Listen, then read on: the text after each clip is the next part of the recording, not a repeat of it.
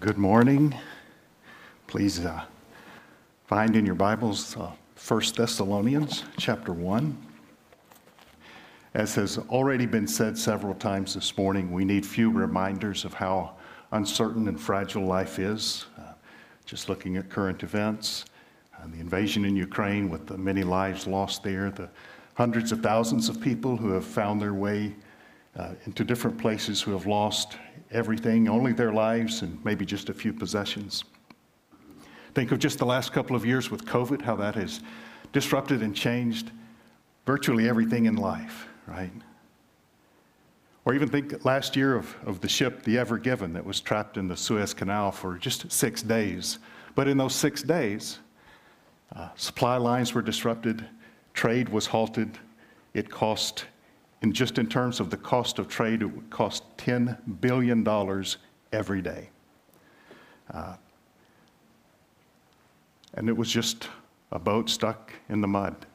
and yet it, it had an impact around the world. But of course, often it's, it's more personal, right? It's, it's the diagnosis, it's the, the the broken relationship or the threat of it, it's the lost job or the rumor of it, it's the um, just the daily trials of life that, that we all face. It's the car accident that changes your whole life in just a split second. We're familiar with those things, right? And you add to that the prospect of persecution, which is a lot of what we see the Thessalonians were dealing with. It's happening more widely now in some places uh, than in others. Some of you are from places where there is terrible persecution against Christians, terrible conflict anyway, but in particular, terrible persecution against, against Christians.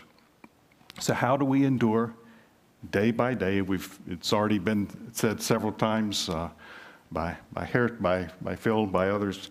Um, how do we endure? Where is God? How do we relate to God? How do we trust God in these times? Well, I think uh, we find a bit of an answer in 1 Thessalonians 1. We saw uh, last week that to thrive in hard times, a church and those in the church, we as people, need to understand that we are in Christ. And that, that changes everything. That's a relationship that, that cannot be broken. We've been brought from death to life, brought in Christ. And today, what we'll see is that, like a, like a tree whose root systems grow deep and grow wide, uh, each of us, and we as a church, as ICP, need to be rooted in the sovereign work of a good God on our behalf. So let's read in 1 Thessalonians chapter 1. We'll pick up at verse 2, which we read last week, but we'll read to the end of the chapter. We won't look at all of that today, but we'll, we'll look through it. So we always thank God for all of you and continually mention you in our prayers. We remember before our God and Father your work produced by faith, your labor prompted by love, and your endurance inspired by hope in our Lord Jesus Christ. For we know, brothers and sisters, loved by God, that He has chosen you.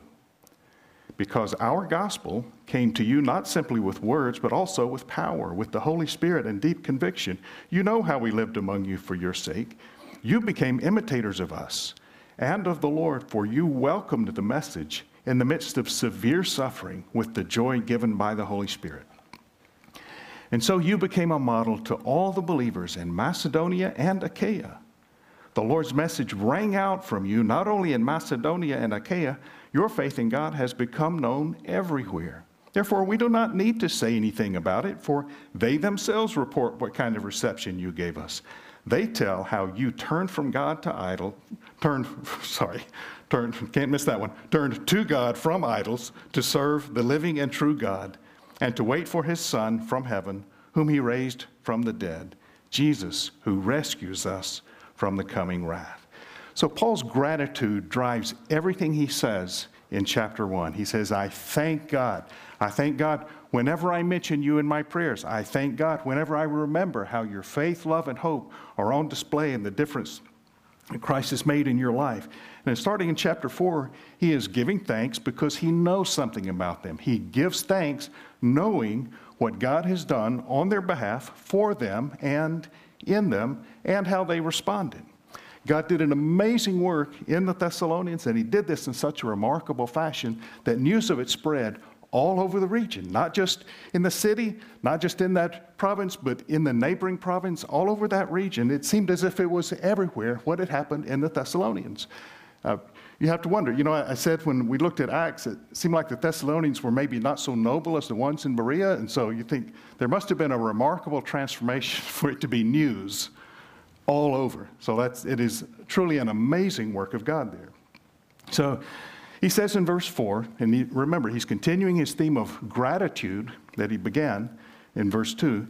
He says in verse 4, knowing, brothers and sisters, loved by God, that he has chosen you. Now, God's choice of people is also called election. And election can be a controversial topic, but that should not cause us to avoid it because instead we need to humbly try to understand it with the help of of, of the Lord, His Holy Spirit.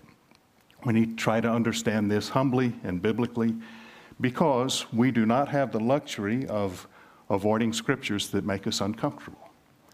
So, in the end, we might have immediate discomfort, but ultimately, all scripture is given for it is inspired by God, it is profitable for teaching, reproof, correction, and training in righteousness, and that includes scriptures that make us uncomfortable. So let's look at some of those. So get ready to be uncomfortable. I've been there, right? Summer of 1982, think back that far. I was a new believer in a Bible study with other university students. One week, the leader invited this old evangelist. I say he was old, he was probably 50, which sounds incredibly young to me today, because now I'm past 60. So, but at the time, he seemed ancient. Um, but in the course of that Bible study, the subject of election came up, and I had never heard of it. And I was mad. I was upset, and I pushed back, and I argued. What I lacked in knowledge, I made up for in intensity. And I went home that night mad, got up the next morning, and said, I am going to prove, I remember having this thought, I am going to prove this old bird wrong. and I got in my Bible and began studying this subject. And it took me about 10 minutes to realize I could not have been more wrong. Not only is it in the Bible, it's actually a major theme. And I couldn't just ignore it. I had to learn what it means. And I had to take the witness of Scripture for itself to understand what election means. And of course, that started me on a long journey, not one that ended that day or that week, that year or that decade, that century, even that millennium, right?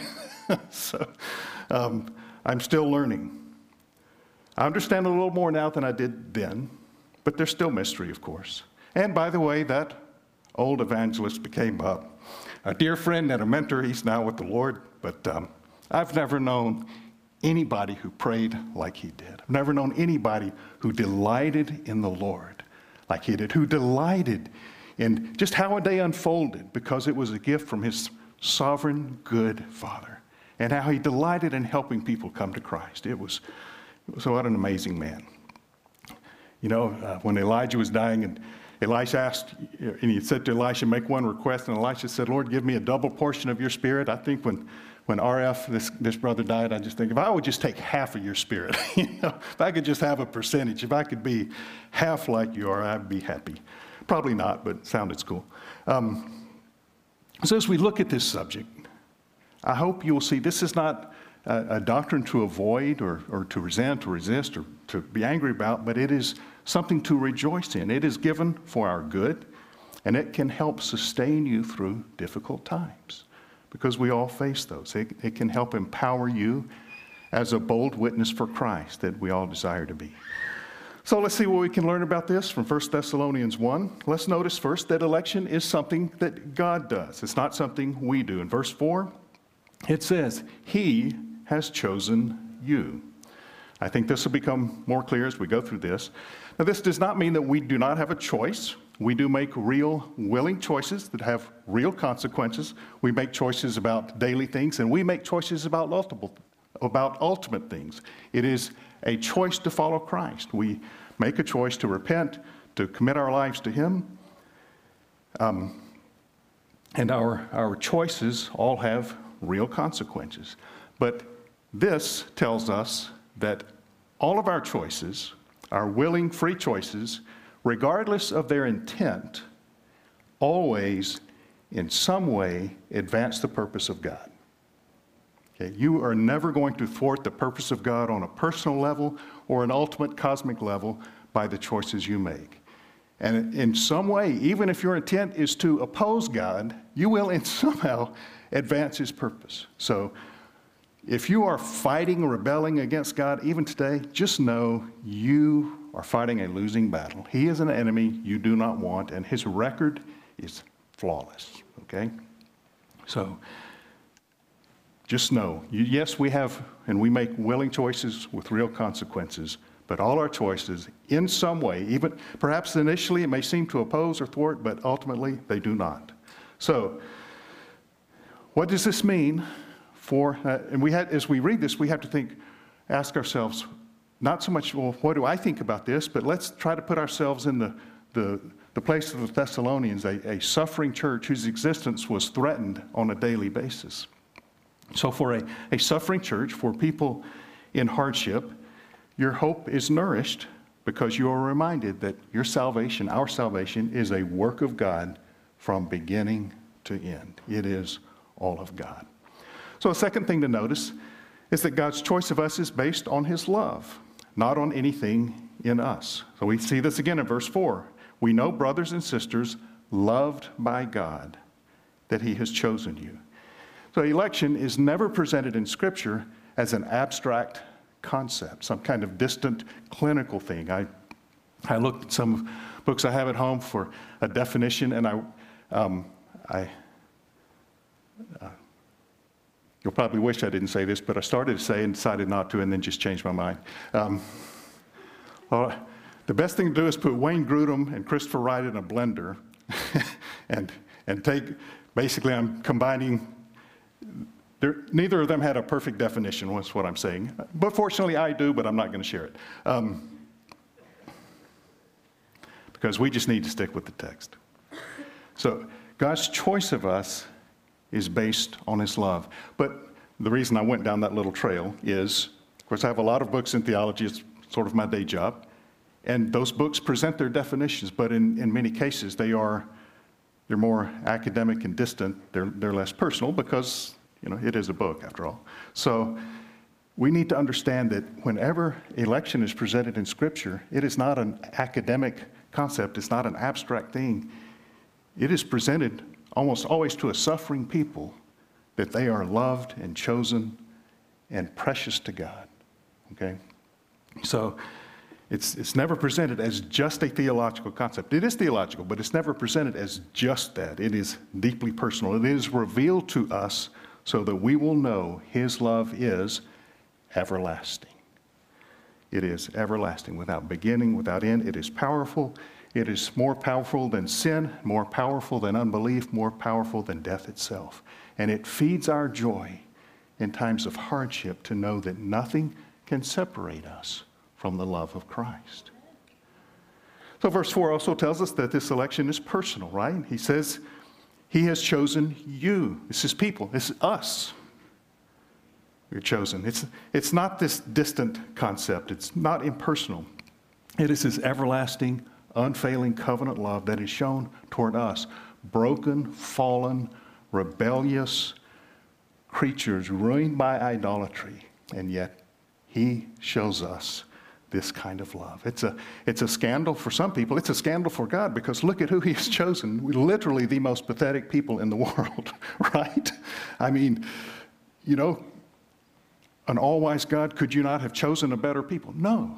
This is what He did. He loves us, and the, the reason for that is found in Himself and not in us. So, again, for a suffering church to understand that we, each of us, and all of us collectively are loved and treasured. It is comforting, it is uplifting when it seems like everything else is lost. Then let's see that election is for salvation. Now, there's more to it, but we need to see this. We'll get to the rest in a moment.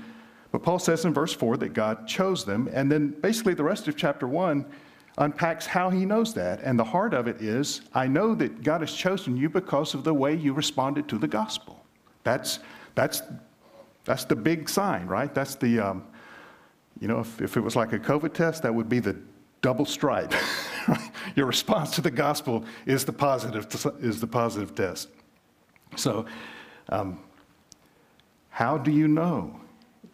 It is in their response for the gospel. So, uh, for example, in verse 2, he talks about their faith, hope, and love being in Christ. In verse 6, he said, You received the gospel, you received our message. Verse 10, you turned from idols to Christ. So, that in, in, in a nutshell is how he knew because they had responded. Now, he didn't say it, I don't think, while he was there. I think he talked about it, but it is something he sees looking back, and that's often the case. He sees that, that yes, their response to the gospel has indicated their, that it didn't start that his God's love for them didn't start the day they trusted Christ. It didn't start the day they were born. It didn't start the first day the Thessalonians walked into the synagogue. It began before he ever created the world. And this, we see this in um, Ephesians chapter 1, where it's also clear that election is something that God did before he created the world. So, elect, Ephesians chapter 1 and verse 4. For he, that is the Father, chose us in him, that is Christ, before the creation of the world to be holy and blameless in his sight. Now, who wouldn't want to be holy and blameless? So, thank God that's what he's done for us. In love, there's that word again. In love, he predestined us to or for adoption to sonship through Jesus Christ in accordance with his pleasure and will. He took pleasure in doing this. We get upset about it because, well, because our life is fairly stable. We think, we think we're democratic and we want to vote, and we come, we come, we encounter a sovereign God who took pleasure in loving us before he ever created us. Before there was space and time, he loved you. He determined that your sin and your failures and your shortcomings and your unbelief and your pain would not keep you from coming to Christ, would not keep you from fixing your faith, love, and hope in Jesus Christ. That should be of great comfort, especially in the midst of hardship and trials, because nothing you have done, nothing you will ever do will change God's love for you. It is unchanging, it is everlasting, it is without beginning, it is without end. His love endures forever, as the psalm says. So, uh, there's something else about election that we need to see in chapter 1, and really most of chapter 1 is about this, so we'll spend more of our time on this because it shows us another purpose of election besides our salvation. We saw last week that the church in Christ, uh, that the church, is, the church is in Christ, and because of that, we participate in the life of God. But we also now participate in God's ongoing activity in the world, and that is an expression of God's choice of us. So See, we need to understand that what happened in Thessalonica was not just simply, this was a great revival, this was just a lot of people making decisions, and, and it was awesome and it was amazing. There was more going on here. There almost always is more going on than we see, right? But we need to understand the, the larger biblical context of what happened there. So we, by, because of election, we participate in God's ongoing activity in the world. So verses 5 to 10 but first, let's see it in the, in the larger context. In Genesis 12, we see that God chose Abraham and his descendants as part of his plan to, to bless all the peoples of the earth. So he chose Abraham and his descendants, but they were not an end. He had in view blessing all the families of the earth. Genesis 12, verse 3 I will bless those who bless you. This is the Lord speaking to Abraham. I will bless those who bless you, and whoever curses you, I will curse, and all peoples on earth will be blessed through you. Years later, in the Exodus, God delivered Abraham's descendants, his biological descendants, from slavery in Egypt, brought them into a covenant relationship with him as a nation of priests. We see this in Exodus 19, which we looked at a couple of weeks ago. It won't kill us to look at it again. Exodus 19, verse 3. Then Moses went up to God, and the Lord called to him from the mountain and said, This is what you are to say to the descendants of Jacob and what you are to tell the people of Israel. So, this is after the Exodus. They're, they're there at Mount Sinai, there to receive the law, to enter into this covenant relationship with God. This is like the, the minister welcoming everyone to a wedding, okay? Here it is. You yourselves have seen what I did to Egypt, and how I carried you on eagle's wings and brought you to myself. Now, if you obey me fully and keep my covenant, then out of all nations, you will be my treasured possession. And though the whole, although the whole earth is mine, you will be for me a kingdom of priests. And this points to their purpose as a nation of priests to represent God to the nations and the nations to God. You'll be a kingdom of priests and a holy nation, so a nation that belongs to Him. These are the words you are to speak to the Israelites. So we see from this that Israel is a people that are they are chosen, they are delivered or redeemed, and they are brought into covenant with God. And that covenant with God is for the sake of the nations. Now, let's understand this because God did not choose Israel, He did not deliver Israel just to have a people for His own. If He had wanted that, there were a lot of places He could have put them, right? I mean, Siberia, wide open. Kyrgyzstan, nobody there yet, right? North America, unsettled. And yet, what He does is put them right in the middle of the nations. Now, why would he do that?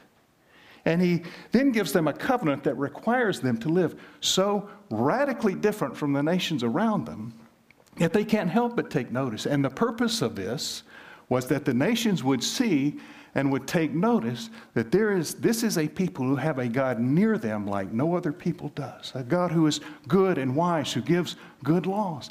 That the purpose of this was to draw those nations to himself. Israel did a poor job.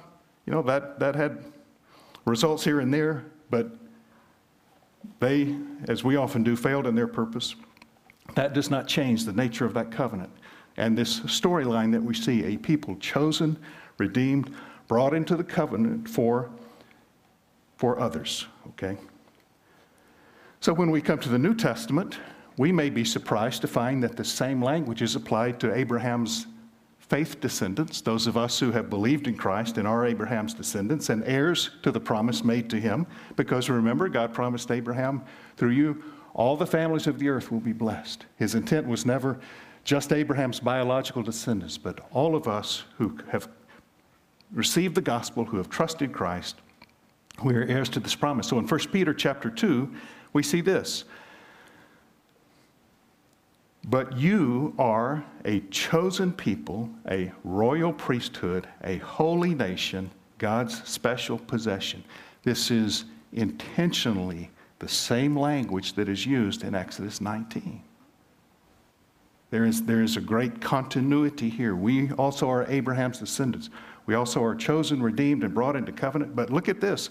He, he, he helps us understand in a way that's analogous to Israel being placed among the nations, you are God's special possession, that you may declare the praises of him who called you out of darkness into his wonderful light. So there aren't, there aren't laws so much for us to obey, right? It is a relationship. But that relationship is countercultural. It is different from those around us. But and we are to not be ashamed, not be embarrassed, but to boldly declare this is who God is, this is who Christ is, this is who we are. This is his story and my story and your story. So, why did God choose you? You know, you are not the end, you are not the goal. God chooses you because He also loves your family and your colleagues and your relatives and your classmates, your flatmates, those within your reach who do not yet know Him. So we need to be living each day just with the sense of expectancy and, and alertness to say, God, what are you doing around me? How can I bear faithful witness of you? Perhaps use me some word today to speak to someone to help them come to faith. We've talked about this before, but you know, proclaim Christ where we have opportunity, cross those bridges, do that. Because see, This is, what, this is what election empowers us to do. We understand it. We are a part of it. Paul was a part of it, right? Paul understood this is what has happened in my life. And now I am part of God's ongoing activity.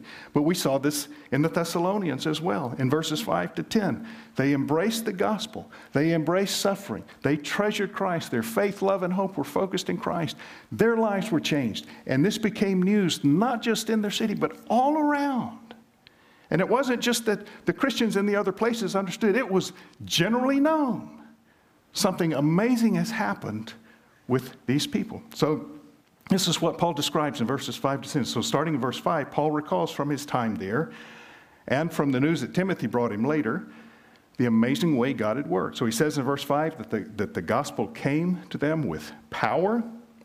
Now, this often refers to miracles, uh, but in Acts 17, we don't see miracles we, we, it does mention persecution and suffering. So he may be referring to the, to the grace that God gave to Paul and Silas and Timothy to suffer there, to proclaim the gospel despite what they had suffering, and the grace to the Thessalonians to treasure Christ and continue to endure despite their suffering. It was God's power.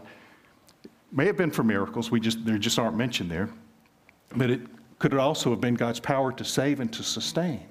Because that also is God's power. Now, it's not nearly as cool, maybe, not, not nearly as newsworthy, but it also is God's power. I remember Karen and I were speaking in a supporting church years ago, and we did our thing and probably made the kids sing a song or something, you know. um, sorry, our kids were like circus performers when they were little, traveling with us, speaking in churches. So, no, it wasn't that bad, but that's probably what they remember. But anyway, we spoke in this church. We took questions later, and and, uh, you know, I'm talking about different things and that God had done. And, and this guy raised a question. He said, You got any testimonies about the power of God? Of course, in my mind, I thought, Have you not been listening to anything I said? And all I could think of, it really annoyed me. I will confess, it annoyed me. So I said, We're still here and we're not quitting. And he just looked at me. It was incredibly awkward. And uh, I just, that, that was it. and, and uh, Thankfully, Karen thought of a cool story, hopped up and shared something and saved the day. But, uh, you know, there is something to God's power to save and sustain because oftentimes all we have to keep us going is the love of God in the gospel. So, God, Paul says, Our message came to you not just with words, but with power. And then he said it came with the Holy Spirit. So Paul recognized the work of the Spirit First, in giving to him and Silas and Timothy boldness to proclaim the gospel, but also give the work of the Spirit in the lives of the Thessalonians because their hearts were changed. They were radically changed. That is what the Spirit of God does.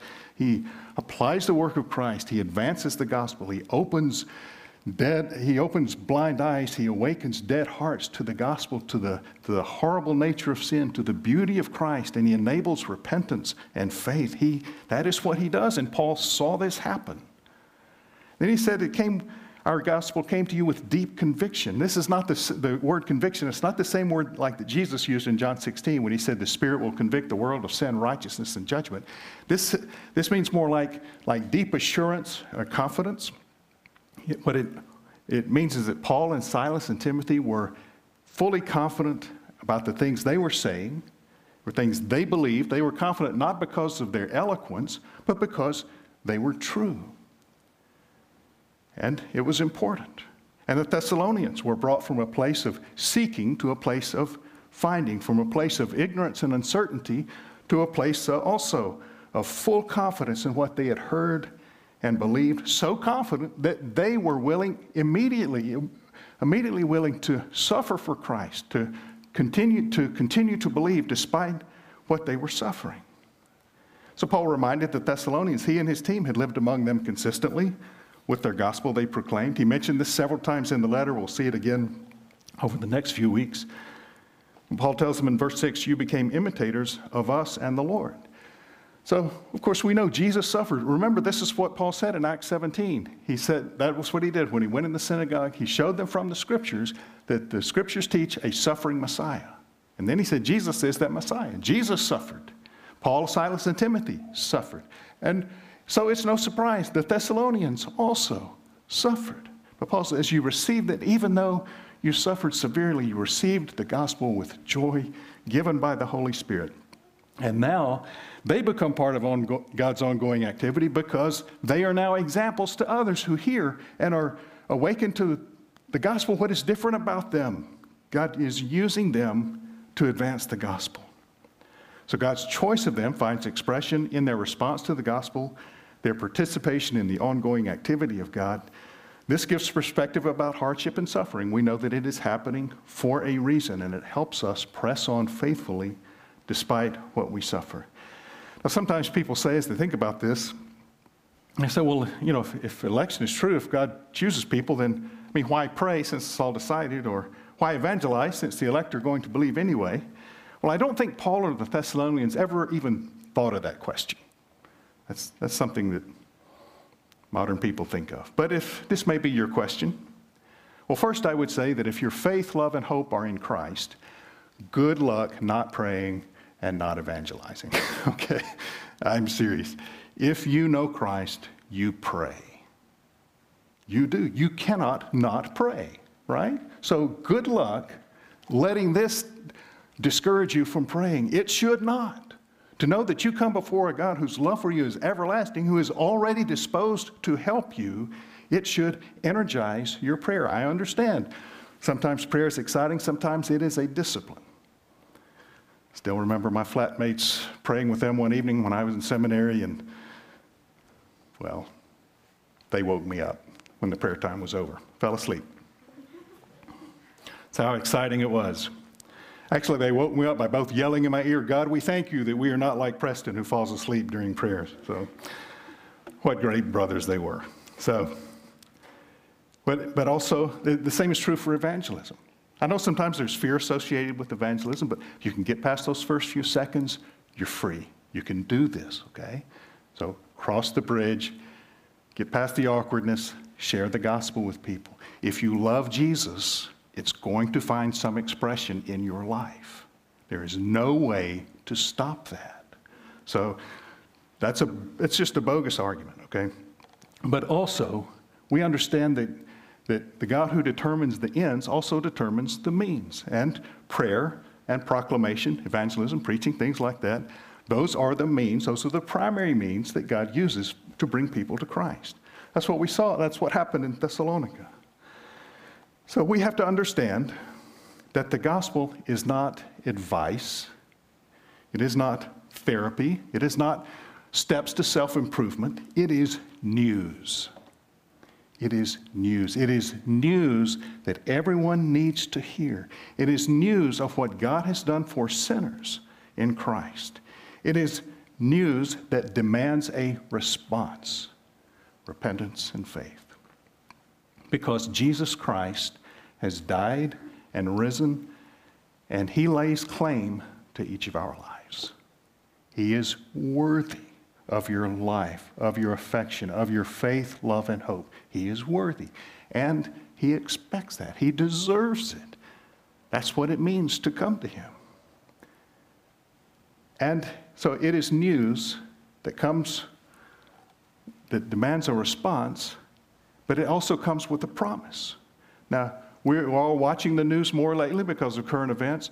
There is no news that comes with a command and a promise, right?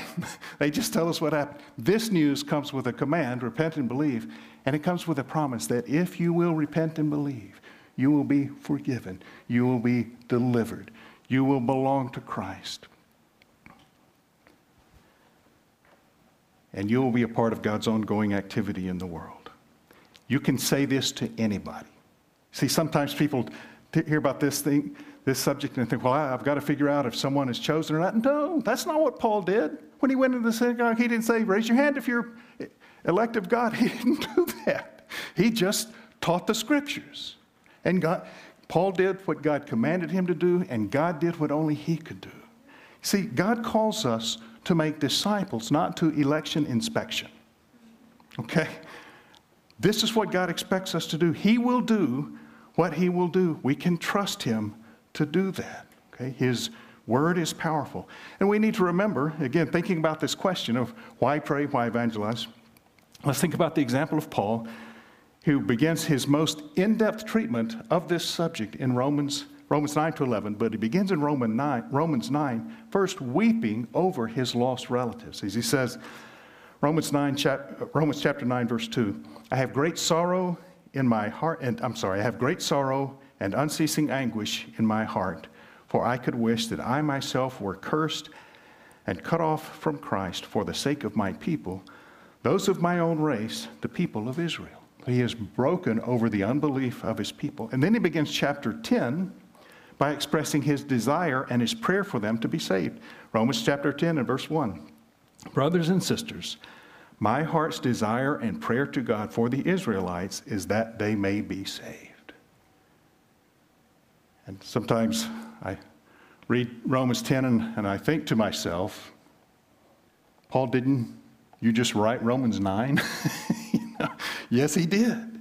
It is not inconsistent, okay?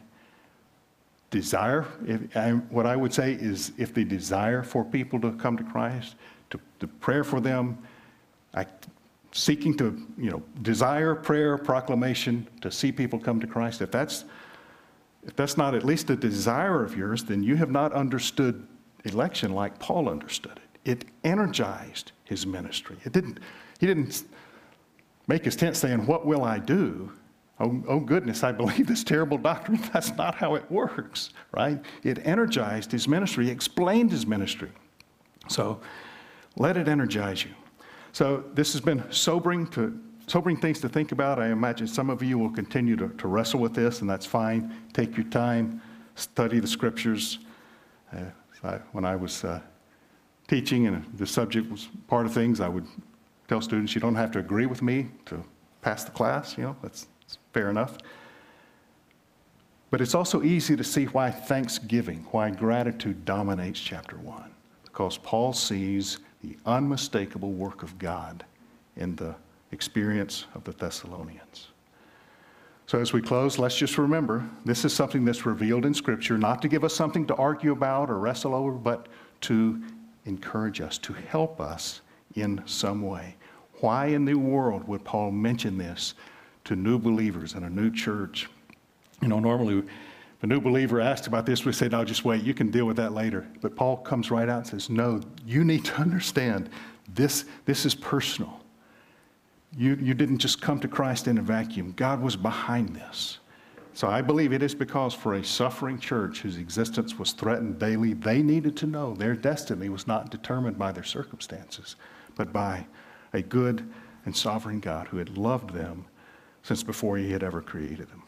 And I would say the same thing to you. If your faith, hope, and love are in Christ, it is because he chose you. You are his treasure and his delight, and he will never abandon you. Nothing can take this from you not suffering, not invasion, not cancer, not divorce, not failure, not even death itself. Nothing can separate you from the love of God in Christ. And he deeply desires to involve you in what he is doing in the world. That's part of why he brought you to himself. You are not an end, it is for the sake of those whom God has brought into your life. So just be open to what he may be doing around you. And inevitably, when people hear about this, they, they feel a bit uh, threatened and uncomfortable and think, well, what if, what if I'm not one of those? How can, I, how can I be one of those chosen of God? Well, the answer is in this passage today, right? Paul knew the Thessalonians were chosen by God because of their response to the gospel. So, if you want to be part of that multitude, which no one is able to count from every tribe and tongue and people and nation, you come to Jesus. You repent of your sin, Come to Him, fix your faith, love, and hope on Him, and stop trying to figure out if you're elect or not. Trust me, I've tried. It's a waste of time. Just believe the gospel. Come to Christ.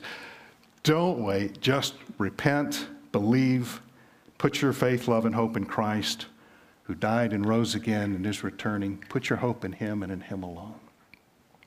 And if you do want to know more about what that means, please find one of us after the service today. Let's pray together. Father, we are we're deeply humbled by what we've heard today. And so we, we thank you because we realize that, that we can think back to a time of coming to you. We understand that you were at work long before that. We thank you that you are good And I pray especially for those who are in difficulty today and hardship that, that today this will be of encouragement to them to know that nothing can separate us from your love for us in Christ. And I pray that you'll help each of us as we leave this place to be open to what you are doing around us because we acknowledge today we are, we are not the end. It's not like you were just looking until you found us, that you want to use us to reach and engage other people so that they also may come to know you. We desire to see the gospel advance. We live in such bewildering and uncertain times. I pray you will help us cling to you. For those who, whose faith and lives just feel threatened right now, please nourish their hope today and their comfort in you and help us press on day by day, please, for your glory. In Jesus' name, amen.